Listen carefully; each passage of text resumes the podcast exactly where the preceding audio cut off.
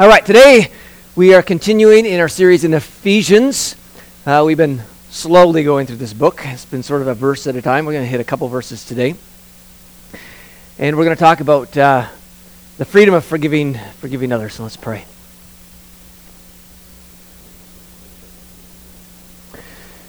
My God, we ask that you would, uh, by your Holy Spirit, speak to us this morning. And God, there are things in life which uh, can be incredibly painful and difficult. And uh, God, we pray you would teach us about forgiveness this morning. God, I pray you bring us to a new level of forgiveness in our lives, that, uh, that we would forgive in, in radical ways as, as you have forgiven us. And so, God, we open ourselves to you to speak. In Jesus' name, amen. I do believe there is. Did I miss Sunday school? There is. I think uh, grade two and under, there is the Shine Zone today. James and is teaching there. So you can just head to the back if you do have any grade two and unders you want to head out. All right, uh, let me read the text for today Ephesians 4. Do not grieve the Holy Spirit of God, with whom you are sealed for the day of redemption. Get rid of all bitterness, rage, and anger, brawling, and slander along with every form of malice. Be kind and compassionate to one another, forgiving each other just as in Christ God forgave you. Uh, forgiveness is one of those key things that we need to do well in, in our lives. That if you uh, really want to live free and really want to live with joy in your life, you need to be a very forgiving person. Uh, if you want to make it in uh, a long term relationship, in a marriage, or in a community, or with friends, you need to learn to be very forgiving. Uh, when you walk with unforgiveness, it robs you of a lot of joy and a lot of freedom. Uh, when you walk with unforgiveness, you will tend to be someone who will tend towards is- you tend to isolate yourselves. And it's Satan who pushes you there because Satan is always trying to isolate us so he can assassinate us. That there's, there's strength in community. Uh, unforgiveness is one of those things we need to run away from, and we need to run towards forgiveness. And, and today we're going to talk about how, how we do that. This text begins by saying, Do not grieve the Holy Spirit of God, with whom you are sealed for the day of redemption. Uh, we're not to grieve the Holy Spirit. Uh, Thessalonians similarly says, Do not quench the Spirit. Uh, the Holy Spirit, uh, He lives in us when we trust Jesus. Uh, when we have a relationship with God, it's not this God is distant. God actually moves in into us through the power of the Holy Spirit. And the Holy Spirit, He is our teacher, He's our counselor, He is our helper, He is our guide, He is the one who fills us with the fruit of the Spirit. And, and the last thing we should ever, ever want to do is to hinder the work of the Holy Spirit in our lives. And that's really what the idea of, of grieving or quenching, it's, it's hindering the work of the Spirit in our lives. The word quench is like when a fireman in the picture, he's trying to quench the flames. And the Holy Spirit, He's a fire in our lives. The Holy Spirit came on the early dis- disciples in tongues of fire. He burns in us, He is refining us, He is growing us. And there are things that we can do to quench the work of the Spirit, to hinder the work of the Spirit in, in our lives. One of the work of, of the Spirit is the fruit of the Spirit. The unhindered work of the, uh, the Spirit in our lives produces love and joy and peace and forbearance and kindness, goodness, faithfulness, gentleness, and self control. And these are the things that we really need in our lives.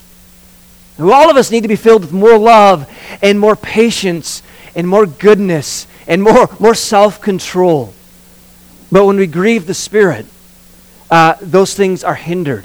The Holy Spirit, again, cannot do what He wants to do in our lives. It's like we're pouring water on the fire of the Spirit in our lives. Now, how, how do we quench the Spirit? Well, He lists a few things here.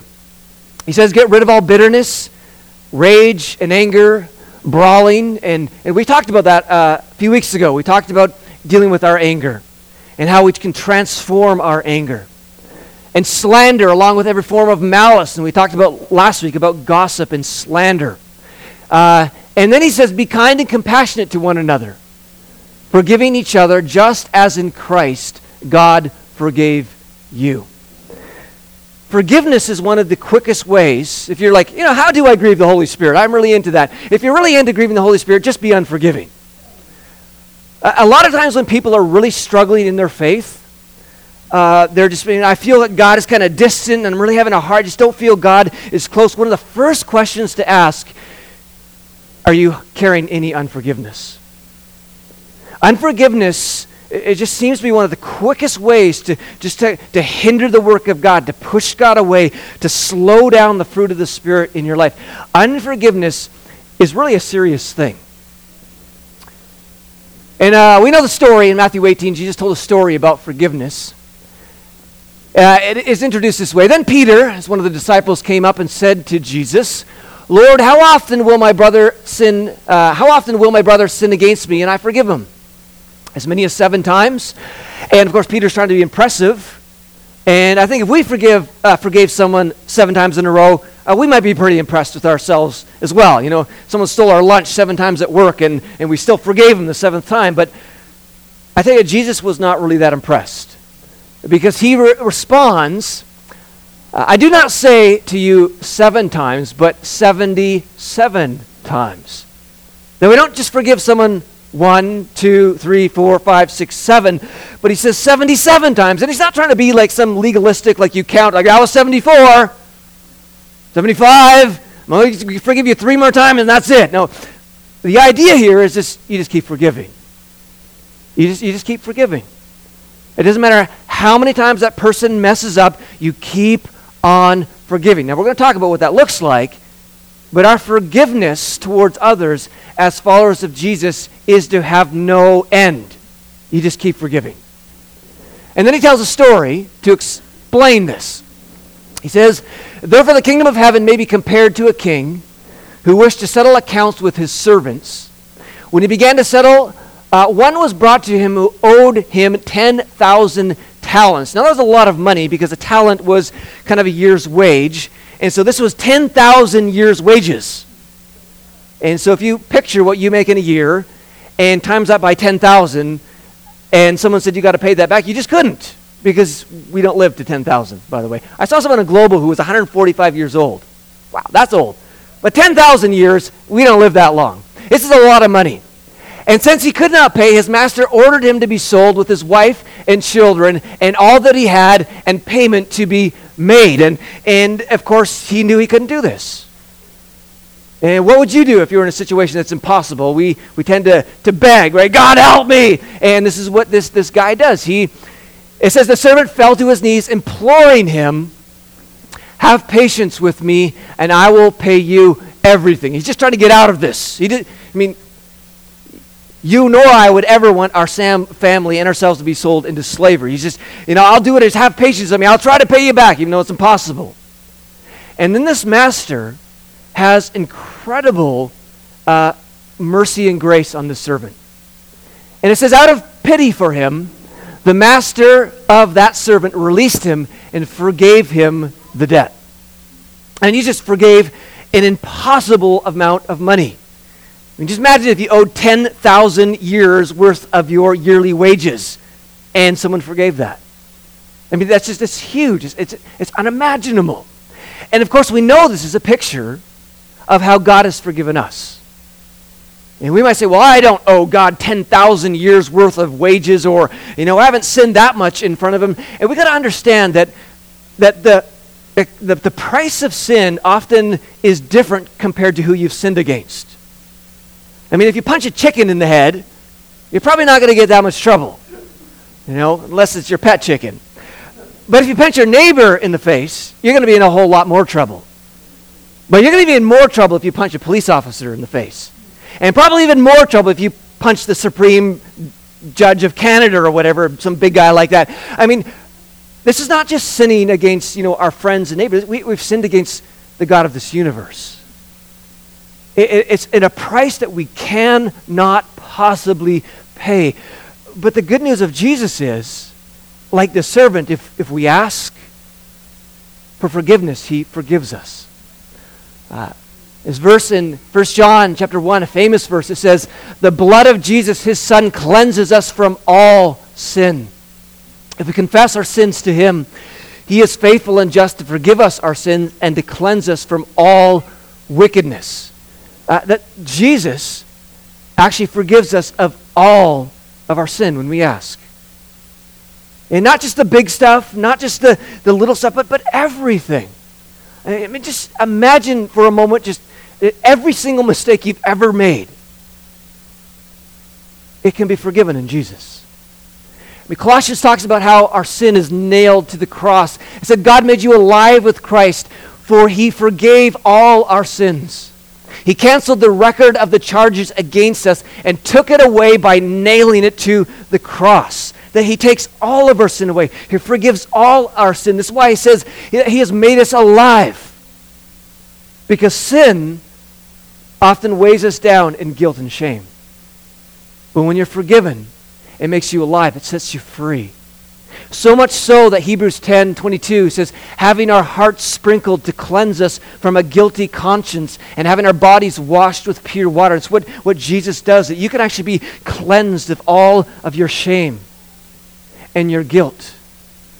And you don't have to keep punishing yourself for your mistakes because Jesus was already punished for, and we can be free. Even the big stuff. It doesn't matter how large of mistakes that you have been have made in your life. In Jesus, by the blood of Jesus, if you would just ask for forgiveness, He says He's faithful and just to cleanse you from all unrighteousness, and you can actually be set free. There's no more debt to be paid. There's nothing more that you owe because Jesus has taken care of it. That's what this, this picture is of how God forgives us. And He graciously, graciously forgives us. But C.S. Lewis also said this Everyone loves the idea of forgiveness. We love that, right? We love being forgiven 10,000 years worth of our wages. But he says this everyone loves the idea of forgiveness until they have something to forgive. I mean, we love it when we're forgiven. But the hard part is when we have to forgive somebody. And that's what Jesus goes on in the story. This is the next point of the story. It says this But when that same servant went out, he found one of his fellow servants who owed him a hundred denarii and seizing him, and that was not much, it would be maybe about $10,000 in today's money. He began to choke him, saying, Pay what you owe. So his fellow servant fell down and pleaded with him, same kind of picture, Have patience with me, and I will pay you. He refused and went and put him in prison until he should pay the debt. And so this fellow who had 10,000 years worth of, of lifetime wages forgiven can't even forgive $10,000 and orders that this person be punished until he can pay. And when his fellow servants saw what had taken place, they were greatly distressed. And they went and reported to their master all that had taken place. Then his master summoned him and said to him, You wicked servant, I forgave you all that debt because you pleaded with me, and should uh, not you have had mercy on your fellow servant, as I had on you? And in anger, his master delivered him to the jailers until he should pay all his debt. So also my heavenly Father will do, and this is Jesus speaking, so also my heavenly Father will do to every one of you if you do not forgive your brother from your heart. And so Jesus tells this very sobering, serious story, and he ends with that scary and scary statement. So my heavenly Father will do to us if we do not forgive. It's not talking about superficial forgiveness. He says from the heart. And when you look at the way Jesus taught on forgiveness, you see that forgiveness needs to be something that we take very, very seriously in our lives. We see Jesus taught in the Sermon on the Mount on the model prayer when they you know, Jesus was teaching. So this is how you should pray. You want to know how to pray? Jesus said this is how you should pray. And as part of that, he says this: Forgive us our debts or forgive us our sins, God, as we also have forgiven our debtors. In other words, God, would you forgive me the way I forgive others? That this is part of our daily prayer. That this is how often we need to make sure that we are living in a life that we have forgiven everybody. That part of our daily prayer should, Father, would you forgive me the way I have been forgiving those? That is, we are to keep very short accounts with people. Just as Jesus or uh, Paul said the other week, do not let the sun go down while you're still angry. You should not let your sun go down while you're still harboring unforgiveness. This is a daily prayer. Father, would you forgive me as I am forgiving those around us? And the trouble is that if we do not forgive quickly, what happens is bitterness begins to take root in our hearts. And Hebrews actually talks about this root of bitterness. It says, See to it that no one falls short of the grace of God. How do you fall short of the grace of God? Unforgiveness, bitterness. And that no bitter root grows up to cause trouble and defile many. This is what bitterness does. If you don't forgive people quickly, you develop a bitter root. And all of a sudden, you begin defiled because you cannot live fully free. You cannot live in full joy. You cannot have the Holy Spirit flowing through you in incredible ways if you are harboring bitterness. It defiles you and it defiles many. Because if you are harboring bitterness, you cannot speak well of that person to others. You will gossip. You will drag other people into the mud. You'll try to get as many people to agree with you so that you feel justified in your unforgiveness. And all of a sudden, you are destroying that person's reputation and you are defiling many. This is what unforgiveness does. And so Jesus says, this is a daily thing. God, would you forgive me the way I forgive others? Not, you know, I, for, I forgiven everybody a year ago. I don't have to even think about this. No, every day. Because every day we will probably get hurt in some way. We are living in a sinful world. You'll get hurt when you come to church. You'll get hurt when you go to work. You'll get hurt by me. I will get hurt by you. I mean, we are not perfect. And this is why Jesus says, you got to learn to forgive. And you got to learn to forgive well. Do not let a bitter root grow up and defile many. And Paul actually talked about in 2 Corinthians, he says, in the context of forgiveness, he says, I have forgiven in the sight of Christ for your sake. And he says this, in order that Satan might not outwit us. One of the ways Satan wants to outwit us is just to get us to be resentful towards someone, to get us to be bitter, to get us to be unforgiving. Because again, all of a sudden, he's just robbed you of the work of the Holy Spirit in your life. You've grieved the Holy Spirit, you've quenched the Holy Spirit, and you're no longer living in freedom and joy, and Satan has just outwitted you. We don't want to be outwitted by the enemy. We want to outwit him. And the way we outwit, outwit Satan is to be radical forgivers. But then here's the serious part. Jesus goes on. That story was serious that we read about, but then he says this For if you forgive other people when they sin against you, your heavenly Father will also forgive you. But if you do not forgive others their sins, your Father will not forgive your sins. And, and he said this in Mark 11 too. When you stand praying, if you have anything against anyone, forgive him so that your Father in heaven will also forgive you your sins. Then we can get all theological and systematic and say, you know, we're saved by, by faith and, and grace, not by works. And you can get all that, but, but we can't lessen the seriousness of the statement. Jesus says if we do not forgive others, he's not going to forgive us. And the reason is the story. We've been forgiven 10,000 years worth of lifetime wages, and doesn't matter how horrible what someone has done to it, it does not compare to what we have done before a holy, righteous God. And so we're called to be radical, radical forgivers of people. Now, why do I have to forgive? We just already saw that it's a serious thing. We see that forgiveness is a command, it's not something optional. Ephesians 4 in our text is forgive each other just as in Christ God forgive you. And so the example is not the way my friends forgive. You know, I got this really forgiving friend, and so I'll just forgive like him. The model is actually Jesus.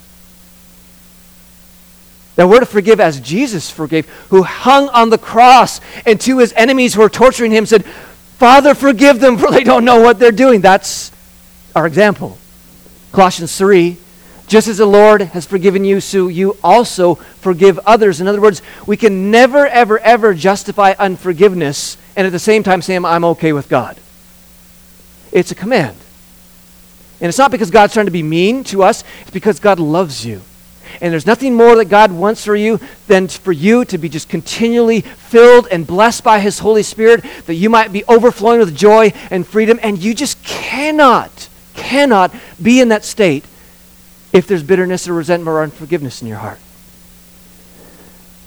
Um, forgiveness makes us more like Christ because Jesus forgave. It makes us more like Christ. Uh, three, forgiveness opens doors uh, to allow God to work more deeply in our lives. Again, we grieve the Holy Spirit. We quench the Spirit through unforgiveness. Therefore, when we do forgive, man, it just opens up the door to more work of the Spirit. And four, uh, forgiveness brings freedom and joy. Uh, I've heard it said that unforgiveness is like taking a knife by its blade and trying to jab the person. Or trying to kill a rat by drinking rat poison. Because a lot of times, uh, we just kind of feel that we, you know, I, I'm justified in my unforgiveness because I want to get them back. Sometimes they don't even know that you hurt them. Man, I've had that numerous times in my ministry, probably because I'm just a pastor that I talk more and so I tend to, to hurt people more. But people have been mad at me and I have had no clue. And they've been resentful. He said, I, You said in that sermon a few years ago, I had, I had no idea. And the whole time they're trying to jab me with this knife. And he's like, I really had no idea. You should have talked to me sooner and we could have worked this out. It's not what I meant or whatever. You know, I'm sorry for what I said. Uh, I mean, a lot of times it hurts us. And one of the reasons you're to forgive is actually to benefit yourself so you can actually be free. And then you can fill with joy and go on to, to serve God in the kingdom. I mean, it's like you're trying to jab. I mean, it just, it is painful for us. It, it creates a bitter root and it defiles us and it defiles many people. Now, what forgiveness is not? Because a lot of times people will say, I just cannot forgive that person. And sometimes the reason is because they have a wrong idea of what forgiveness is. So, first of all, let's talk about what it's not. Forgiveness is not saying what they did was okay or not evil. There are terrible, terrible things that people have done to one another. And sometimes I hear about them as a pastor, and they're, and, and they're, just, they're just totally wicked. But we're still called to forgive. But when you forgive that person, you are not in any way saying what they did is okay or what they did was not evil. It might be incredibly, absolutely still evil, but we're still called to forgive. Uh, forgiveness is not removing the consequences. Just as God, when He forgives us, does not always remove the consequences. Sometimes you still need to have a conversation with that person. Doesn't mean you just ignore the problem. Sometimes it means you got to call the authorities in certain cases. Uh, forgiveness does not remove the consequences. Uh, forgiveness is not saying that you'll not hurt. I mean, there are stories of followers of Jesus forgiving uh, people who have murdered their families. That doesn't mean they're not going to hurt. Uh, there's just there's so much hurt there, but we still forgive. Uh, forgiveness is not reconciliation. Reconciliation takes two people. Forgiveness just takes one. Just because you've forgiven someone does not mean that you're going to be in a good relationship with them, because it takes two. The only way it can be reconciled is if two people forgive, two people want to work at it, two people are willing to talk. But if that person is not willing to deal with it, you can still forgive, even though you're not reconciled. Forgiveness is not saying you have to trust them again. And sometimes people think, well, if I forgive that person, that means I got to trust them. No, no, it doesn't. Jesus, who is perfect, did not trust people at times. John 2:24 says Jesus didn't trust them because he knew about people. Sometimes you can forgive someone, but you still need to have boundaries. It might not be safe for you to hang out with them, to go there. You may need to pull back for a little while. It doesn't mean you got to trust them. But what it is going to mean is that you release all debt, all resentment, all bitterness, and you hand it over to God. Here's what forgiveness is. I really like this definition by Henry Cloud. Forgiveness is something that we do in our hearts. Again, this is what Jesus said. You need to forgive from your heart, not some superficial, you know what kids do, I forgive you, you know. No, it's from our heart, you know. Forgiveness is something we do in our hearts. We release someone from a debt that they owe us. We write off the person's debt. And she, is, and she no longer owes us. We no longer condemn her. She is clean. Only one party is needed for forgiveness, and that's me. The person who owes me a debt does not have to ask my forgiveness. It is a work of grace in my heart. It's when you just you just set that person free in your heart. And you say, they don't owe me anything. I'm not going to demand payment. I'm not going to demand that they owe me back or pay me back, or I'm not going to secretly try to get them. You just forgive. And you know you've forgiven someone when you actually are looking out for their success rather than their demise. Because a lot of times we know there's still bitterness when we're like, oh, I just, I just, when you hear some bad news about them, like, yes. You know you haven't forgiven when you can't pray as Jesus said to pray. Love your enemies and pray for blessing over them. And so forgiveness is when you just set them free. It's when you just release them to God. They owe me no more debt. That person is clean in my mind. Again, doesn't mean you have to trust them, doesn't mean I got to hang out with them all the time, but you forgive them. So, how do we forgive others? Because it's going to be hard again. There's some really, really painful things that have happened to people. Uh, things that you can almost not even talk about. But Jesus didn't say you only forgive in the easy situations. He says that as God has forgiven us, we forgive. It, it's a command. So, how do we do it? First thing we got to do this is believe this. We got to believe that through God's power you can forgive. Because sometimes we're just like, I can't forgive that person. I just cannot forgive for what they have done. I just cannot bring myself to forgive that person. And it's hard. But you got to understand that's a lie from the enemy. That's your flesh speaking. Because the Bible promises in Philippians 2 that God is working in you, giving you the desire and the power to do what pleases Him. You always, always, always have the power to do what pleases God. If you do not believe that, you will have so much trouble in your Christian walk. You always, always have the power to do what pleases Him. Now, sometimes Satan gets to us and our, and our flesh makes us weak and we, we don't want to do it in that moment, but we just got to stand that truth that I can choose to do what God wants me to do because He gives me the power to do it. It's not my own power, it's God's power. That we can actually do what God wants us to do. Jesus, again, on the cross, when they came to the place called the skull, they crucified him there, along with the criminals, one on his right and the other on his left. Jesus lived a perfect life. And if there's anybody who said, I don't deserve this, I didn't do anything wrong, It'd be Jesus. And yet he is beat, he is ridiculed, he goes through one of the most painful possible deaths. And he didn't say, I can't forgive them. This is too horrible. Is what he cries out. Jesus says, Father, forgive them, for they do not know what they are doing. Even Jesus, who is our example in life, and we're to forgive as Christ forgave in the moment of being tortured to death by, while being totally innocent, still says, Father, would you forgive them? And that is to be our heart. That no matter what has happened, that we ask for forgiveness. And sometimes it can be very difficult. And sometimes you got to start with the easy things. When, you're just like, I cannot forgive, you just start with what you can forgive. And then work from there. Uh, I think the next I have a video clip of uh, ten Boom. I think uh, you know she was a Holocaust survivor. And uh, a two minute clip. Uh, she's talking about how she met one day one of her torturers and uh, her little story of forgiveness. It was some time ago that I was in Berlin. And there came a man to me and said, Ah, Mr. Boom, I am glad to see you. Don't you know me? And suddenly I saw that man that was one of the most cruel overseers, guards in the concentra- in concentration camp. And that man said, I have, I'm now a Christian, I have found the Lord Jesus. I read my Bible and I know that there is forgiveness for all the sins of the whole world, also for my sins. I have forgiveness for the cruelties I have done. But then I have asked God grace for an uh, opportunity that I could ask one of my very victims forgiveness. And Fräulein ten Boom wants him here forgiven. Will you forgive me? And I could not. I remembered the suffering of my dying sister through him.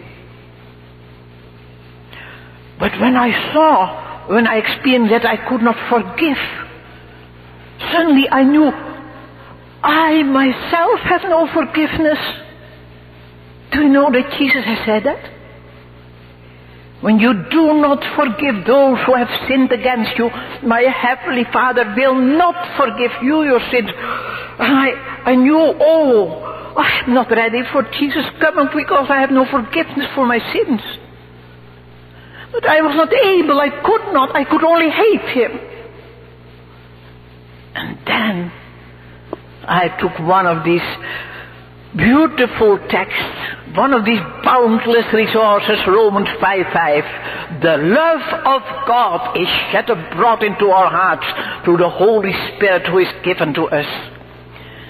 And I said, thank you, Jesus, that you have brought into my heart God's love through the Holy Spirit who is given to me. And thank you, Father, that your love is stronger than my hatred and unforgiveness. That same moment, I was free.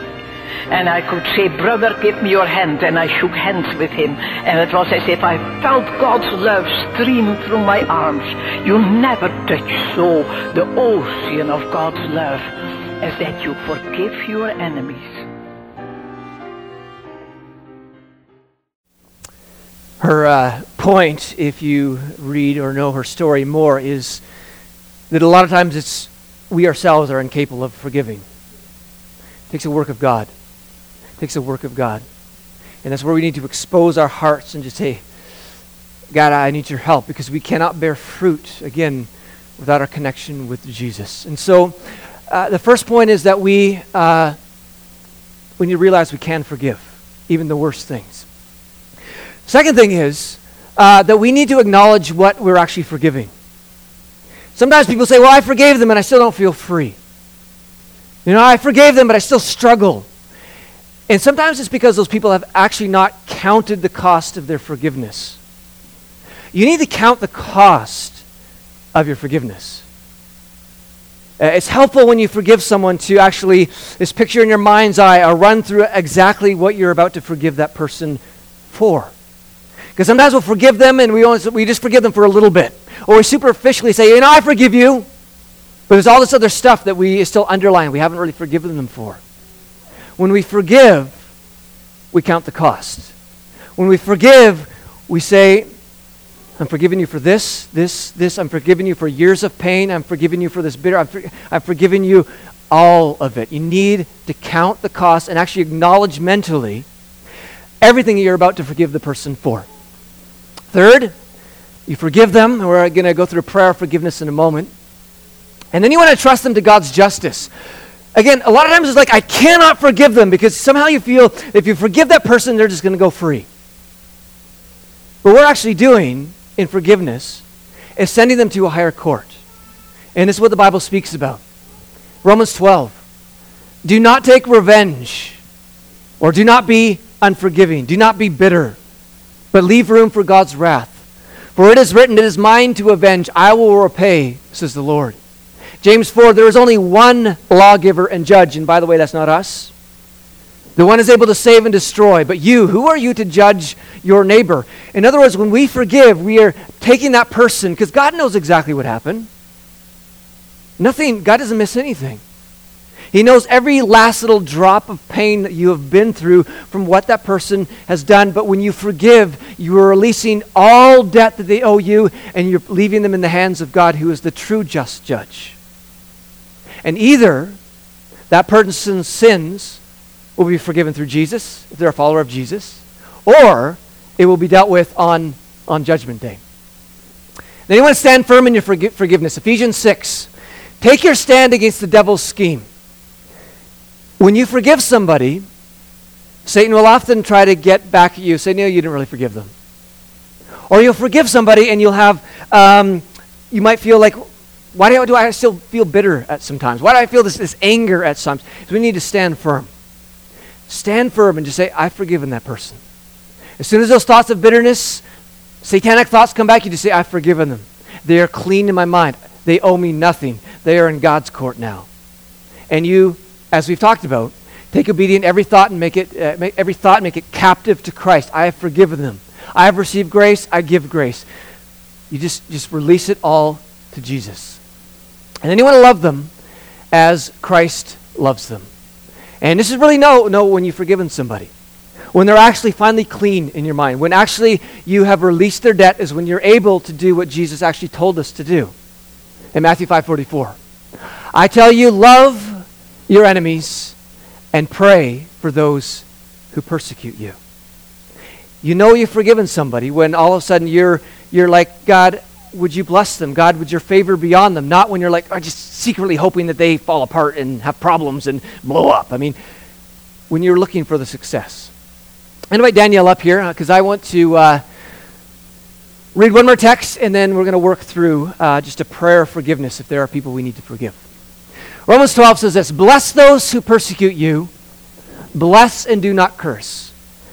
Do not repay anyone evil for evil. And this is often what we try to do in our unforgiveness. Subtly, we just want to get them back. And that's why we feel justified in our unforgiveness. Because if I just remain in forgiveness, sometime I'm, I'm going to get them back. But really, you're holding the knife by the blade.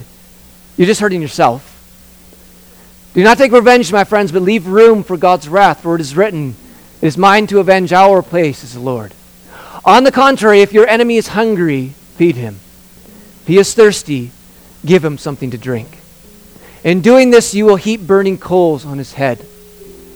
Do not overcome, be overcome by evil, but overcome evil with, with good. Jesus told us that every day we're to say, Father, would you forgive my sins as I forgive those who sinned against me? It's a good habit to get into to search your heart and just ask every day, Father, am I carrying any unforgiveness towards somebody? And uh, as Danielle plays, uh, we're going to ask ourselves this question. And I'll read it and then maybe just pray it in your own way. And listen for a name. You might have a picture of something that someone did, you might have a name that pops into your head. And here's the question that we ask Jesus Holy Spirit, please show me any area of my heart where I have unforgiveness towards another. Is there someone I need to forgive? Let's ask Jesus. There's someone I need to forgive.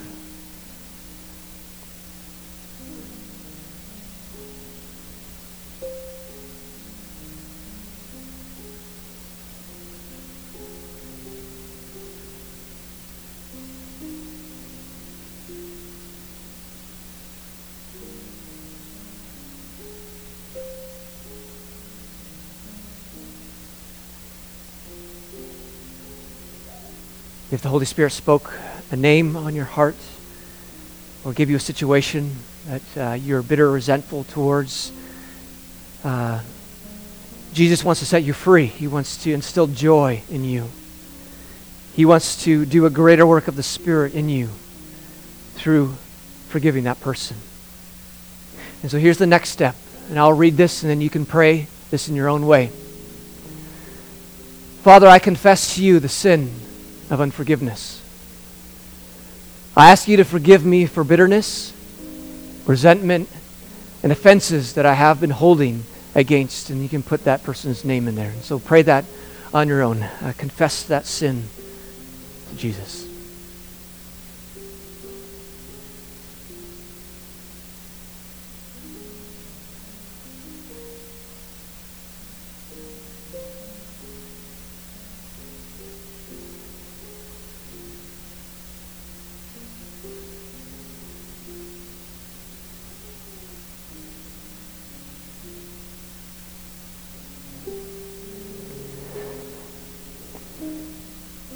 We want to count the cost of what we're about to do. To forgive someone means that we truly forgive. Uh, Jesus told us that we are to forgive from the heart. This is not a superficial forgiveness. And so we need to count the cost. And so the next part of the prayer is that uh, we say, Father, I forgive, in whatever name it is. And then you say, for. And you just in that moment begin to list the hurts and the pains and the sins that you're actually going to forgive this person for. So pray that in your own words.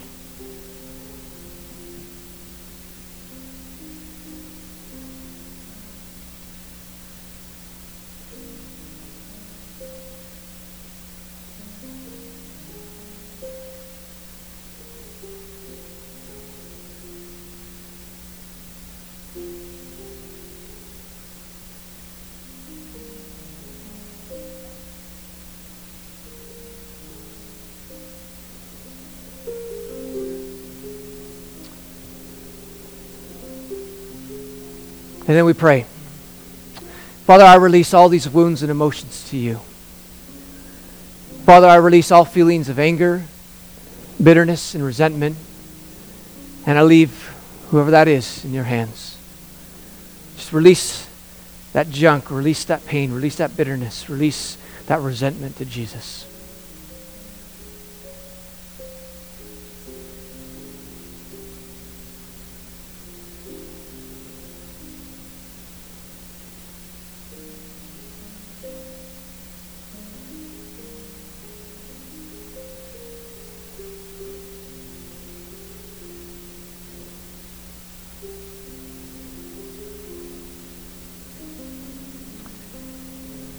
And then finally, we want to ask God for His love because sometimes it can be incredibly, incredibly difficult to love those people. Father, would you fill me with your love for whoever that is? And I pray blessing and favor and your favor, God, over them. Pray that in your own words.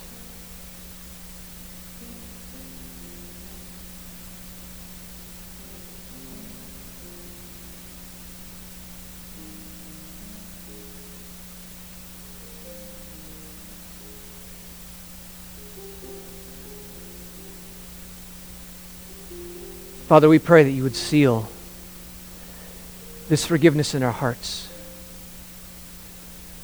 God, you tell us that Jesus came to bring the truth, and the truth sets us free.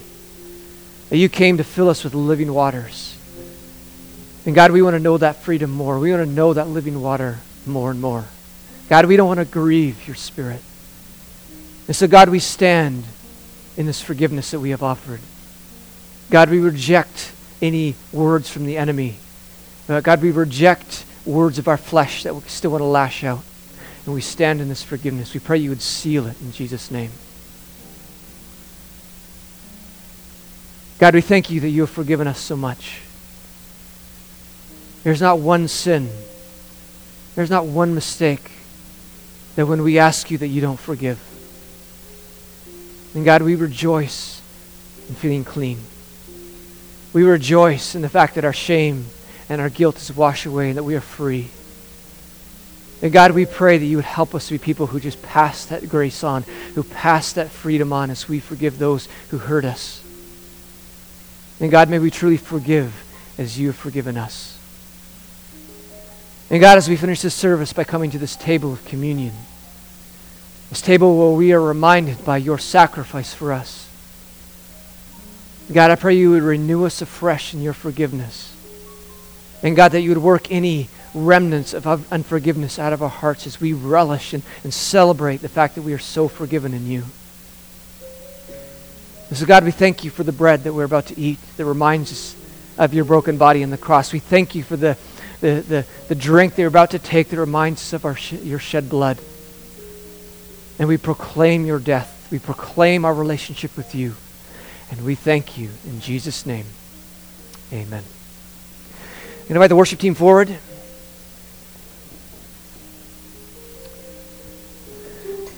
we're going to finish off today uh, with a couple songs. And uh, as we sing, you're welcome to come to this table anytime during the, our, our, final set. And, um, and uh, if you want to work on more forgiveness, I, in your bulletin insert, there is those prayers that we had on the screen uh, you may want to work through that more during this week if there are more people you need to forgive. But let's celebrate the forgiveness of Jesus. Let's celebrate who God is.